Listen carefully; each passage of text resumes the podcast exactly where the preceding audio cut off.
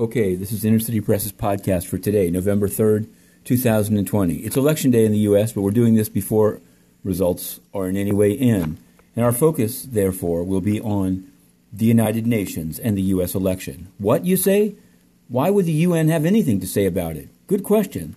But as Inner City Press exclusively reported, in a what he thought was a closed Zoom meeting with the Federation of Small States, Secretary General Antonio Guterres expressed a clear preference in the election. And then put out, as we also were the first to report, a memo to his staff to watch out for demonstrations, watch out for protests, now a publication known as Foreign Policy.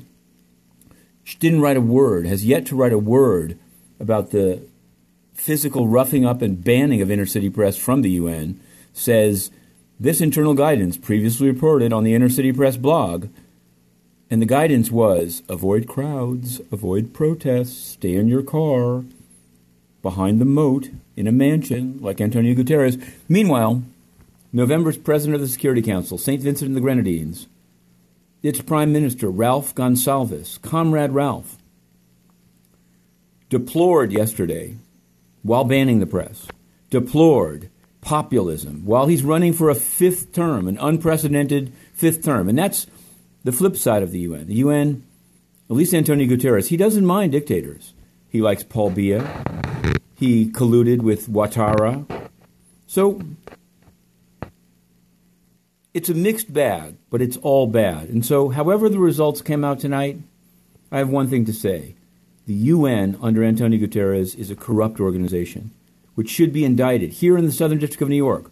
Twice there's been proof of UN bribery.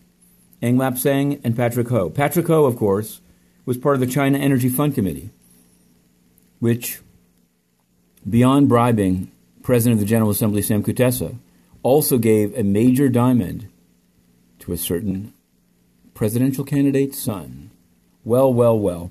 Okay, uh, we're going to leave it here. We'll have more tomorrow and in the days to come. This is the Inner City Press Podcast. Matthew Russell Lee, the two minute drill, to be continued.